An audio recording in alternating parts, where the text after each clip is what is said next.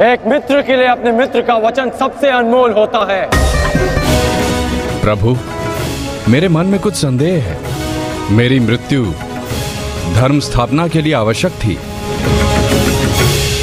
परंतु क्या उस वीर का अंत भी आवश्यक था?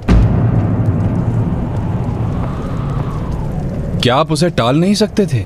ईश्वर भी समय से परे कहाँ है बारबरीक परंतु ईश्वर स्वयं समय भी है ना? किंतु ये समय ना प्रश्न करने का है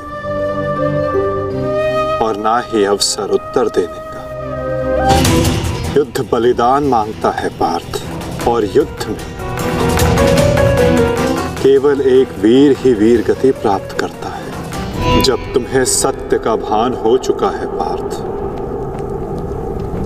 तो क्यों तुम मुझसे असत्य बुलवाना चाहते हो? जब एक रोता हुआ पुत्र अपने पिता के समक्ष एक योद्धा बनकर प्रस्तुत होता है तो उसके पिता के लिए बड़े गर्व की बात होती है बात। जब एक योद्धा पिता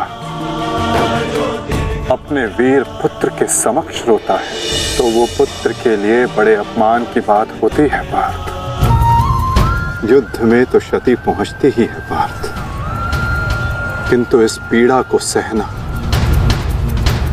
एक योद्धा का कर्म और धर्म होता है।